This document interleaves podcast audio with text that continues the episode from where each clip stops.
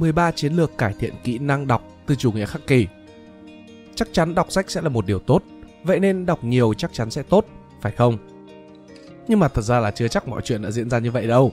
Bởi chính lối suy nghĩ nhiều phần sai lầm này đã thúc đẩy lý do tại sao mọi người cố gắng đọc nhanh, khoe thư viện khổng lồ của họ và nghe sách nói với tốc độ gấp 2 hoặc là gấp 3 lần. Không phải tất cả việc đọc đều có ích như nhau, như triết gia nổi tiếng của trường phái khắc kỷ Epictetus từng nói rằng Tôi không thể gọi ai đó là làm việc chăm chỉ nếu chỉ biết rằng họ đọc sách.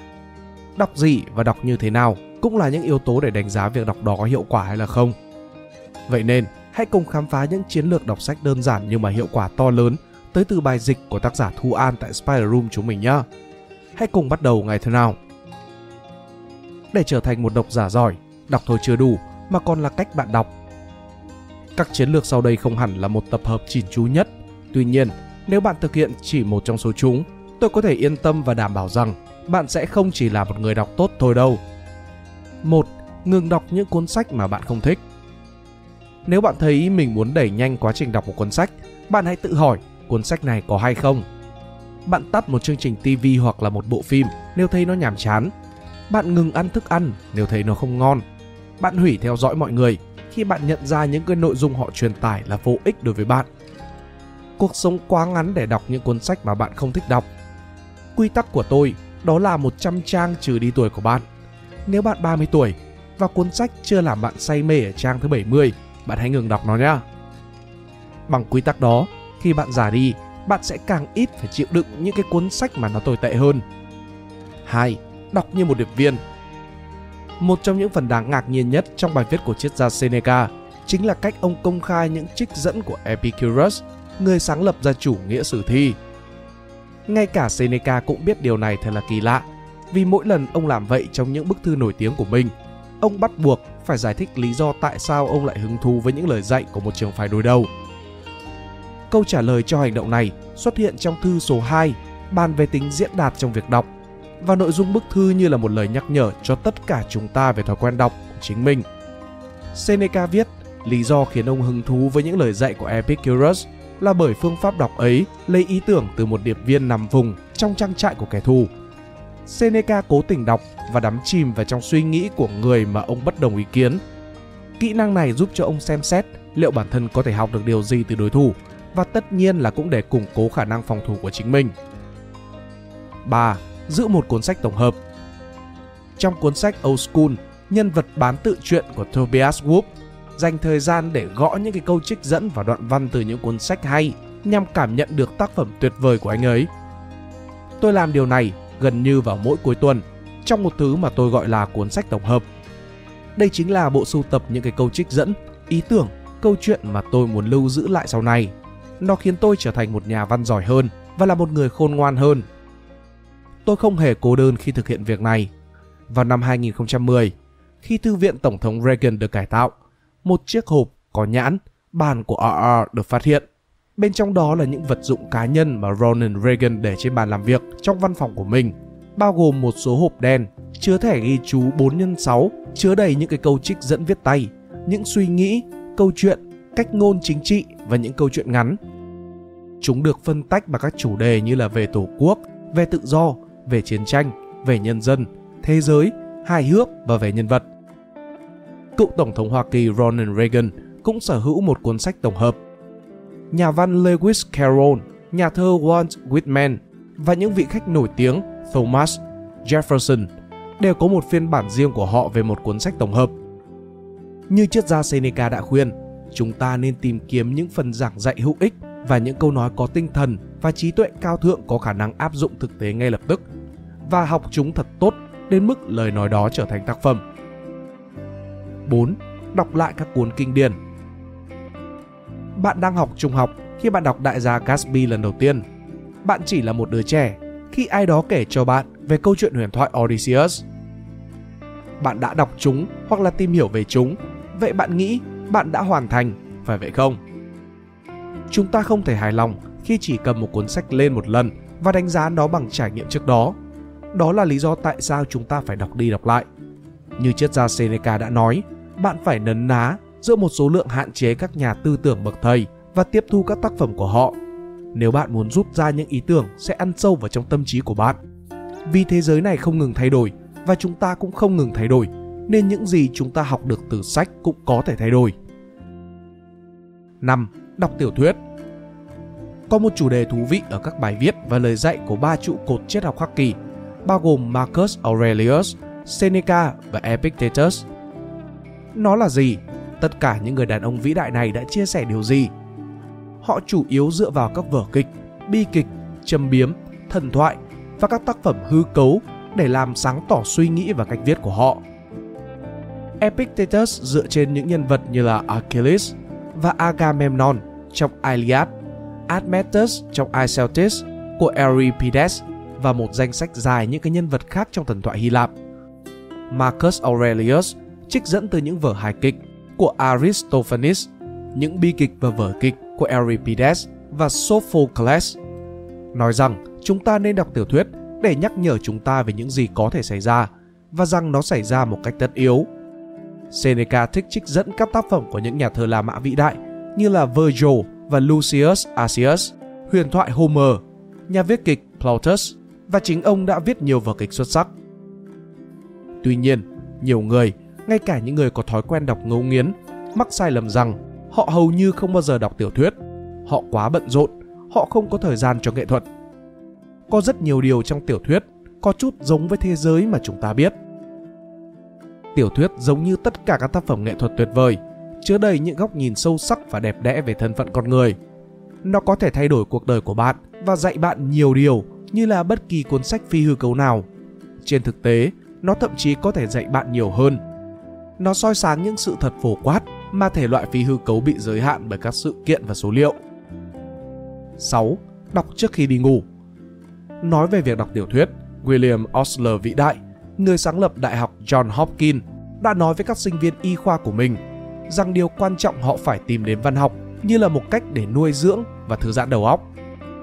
Khi hóa học làm tâm hồn bạn đau khổ, hãy tìm kiếm sự bình yên trong chiếc núm vú giả tuyệt vời. Nhà văn Shakespeare hay là văn học của Montaigne sẽ làm bạn nhẹ gánh. William Osler bảo các học trò của mình đọc để thư giãn và giải trí, để giữ cho tâm trí của họ mạnh mẽ và rõ ràng. Thay vì chuyển sang xem TV hoặc là lướt Twitter, chúng ta hãy làm theo lời của Osler. Hãy bắt đầu ngay một thư viện đầu giường và dành nửa giờ cuối cùng trong ngày để tìm đến các vị thánh của nhân loại. Có những bài học lớn được học từ Job và David, từ Esai và Thánh Phaolô. Được Shakespeare dạy, bạn có thể đo lường trí tuệ và đạo đức của mình với độ chính xác phi thường. Học cách yêu Epictetus và Marcus Aurelius. Nếu bạn may mắn được sinh ra là một người theo chủ nghĩa Platon, Joe West sẽ giới thiệu với bạn một bậc thầy vĩ đại, người duy nhất mà chúng ta có thể suy nghĩ ở một số cấp độ nhất định và sự hiện đại vĩnh viễn của người khiến bạn phải sừng sốt và thích thú. Montaigne sẽ dạy cho các bạn sự điều độ trong mọi việc và được chấp nhận vào bộ tộc của anh ta là một đặc ân. 7. Nhờ những người bạn ngưỡng mộ giới thiệu sách Câu nói của triết gia Ralph Waldo Emerson rằng nếu chúng ta gặp một người đàn ông có trí tuệ, chúng ta nên hỏi anh ta xem anh ta thích đọc sách gì. Khi tôi còn là một thiếu niên, tôi đã có thói quen làm điều này. Mỗi khi tôi gặp một người thành công hoặc là quan trọng mà tôi ngưỡng mộ, tôi sẽ hỏi họ cuốn sách nào đã thay đổi cuộc đời của bạn và sau đó tôi sẽ đọc cuốn sách đó. Nếu một cuốn sách đã thay đổi cuộc đời của ai đó, bất kể chủ đề hay là phong cách nào, thì nó có thể đáng để đầu tư. Nếu nó thay đổi họ, thì ít nhất nó sẽ giúp cho bạn. 8. Tìm kiếm sự thông thái không phải là sự thật hiển nhiên. Chúng ta không đọc chỉ để tìm những mẩu thông tin ngẫu nhiên. Điều đó có nghĩa lý gì? Chúng ta đang đọc để tích lũy một lượng lớn trí tuệ thực sự mà bạn có thể tìm đến và áp dụng vào trong cuộc sống thực tế của mình. Bạn phải đọc và tiếp cận việc đọc sao cho phù hợp. Nhà văn Montaigne từng trêu chọc nhà văn Erasmus, người được biết đến với việc đọc các tác phẩm học thuật bằng cách hỏi với cả giọng mỉa mai nặng nề. Bạn có nghĩ rằng anh ấy đang tìm kiếm trong sách của mình cách để trở nên tốt hơn, hạnh phúc hơn hoặc là khôn ngoan hơn không? Trong suy nghĩ của Montaigne, nếu anh ấy không làm vậy, tất cả chỉ là lãng phí. 9. Đừng chỉ học hỏi kinh nghiệm của bản thân. Nếu bạn chưa đọc hàng trăm cuốn sách, tướng James Mattis đã nói, thì bạn mù chữ về mặt chức năng. Con người đã chiến đấu, chết, vật lộn và làm những cái điều tương tự trong nhiều năm. không tận dụng kiến thức của họ là kiêu ngạo và ngu ngốc. Làm sao bạn dám lãng phí tiền của các nhà đầu tư bằng cách không đọc và học hỏi từ những sai lầm của các doanh nhân khác? Có quá nhiều thứ phụ thuộc vào bạn để bạn có thể học chỉ bằng kinh nghiệm của bản thân. Hãy học bằng kinh nghiệm của những người khác nữa, thấm nhuần lịch sử, triết học, vân vân, nghiên cứu những cái câu chuyện và những sai lầm, những thất bại và bài học dẫn tới thành công. Nếu bạn không làm như vậy, đó là sự vô trách nhiệm. 10. Học về quá khứ để hiểu về hiện tại. Tôi không có thời gian để đọc sách. Người đọc hàng tá tin nóng mỗi tuần nói, tôi không có thời gian để đọc. Họ nói trong khi làm mới bảng tin Twitter của mình để xem những cái cập nhật ngớ ngẩn mới nhất. Tôi không có thời gian để đọc tiểu thuyết, nó chỉ là giải trí.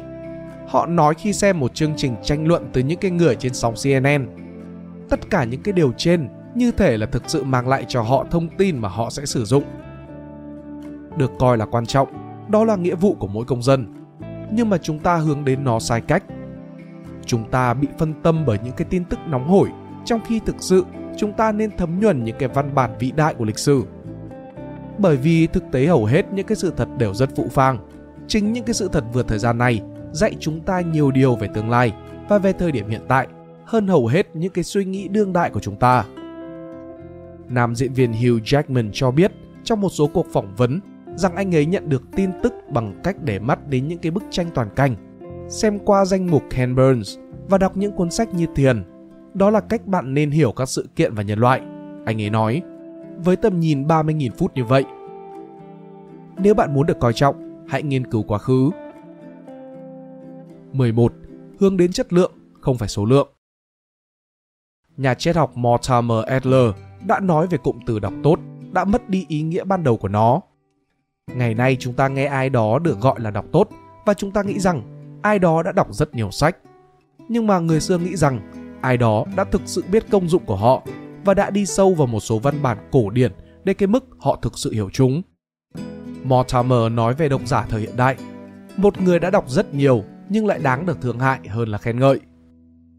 Nhà triết học đầu thế kỷ 17 Thomas Hobbes đã từng đùa tương tự. Nếu tôi đọc nhiều sách như hầu hết mọi người, thì tôi cũng sẽ đần độn như họ. Bạn không cần phải đọc hàng trăm cuốn sách. Trên thực tế, hầu hết những cái người đặt mục tiêu đọc một số lượng sách nhất định vào mỗi năm chắc chắn sẽ bị chậm tiến độ, chán nản và ngừng đọc hoàn toàn. Bạn sẽ vừa đọc được nhiều hơn và vừa nhận được những cái lợi ích tốt hơn nếu như bạn làm theo những gì mà các nhà khắc kỷ đã khuyên. Như Marcus Aurelius từng nói, đừng hài lòng với việc chỉ nắm được ý chính của những thứ bạn đọc. Hãy đọc một cách chăm chú, đọc sâu, đọc lặp đi lặp lại, hướng đến chất lượng chứ không phải là số lượng. 12. Thoát khỏi tình trạng khô khan Con đường dẫn đến trí tuệ không phải là một con đường thẳng. Cuộc hành trình dài và quanh co với những khúc ngoặt, thăng trầm lên xuống. Có thể bạn đang ở trong tình trạng xa sút ngay bây giờ hoặc là bạn đang ở tận cùng của thung lũng đây có thể là một nơi đáng sợ bởi vì bạn có thể cảm thấy như là mình đã bị mắc kẹt ở đó mãi mãi và có cảm giác như là bạn chưa đi đến đâu cả. Đỉnh núi cũng ở rất xa và nếu như là không muốn nói là cực kỳ xa. Bạn đang bị mắc kẹt ở trong một sự trì trệ. Ví dụ, tôi luôn bị sa sút trong việc đọc, chẳng hạn như là trong buổi ra mắt sách khi tôi gần như không thể tập trung đủ để đọc. Nhưng mà tôi nhận thấy mình có thể thoát ra khỏi nó bằng cách đọc lại những cái điều gì mà nó đã thực sự tâm đắc với tôi trong quá khứ. Thay vì mong đợi một cuốn sách ngẫu nhiên đến tay tôi, tôi quay trở lại với những thứ gì đó đã có tiếng nói ở trong quá khứ.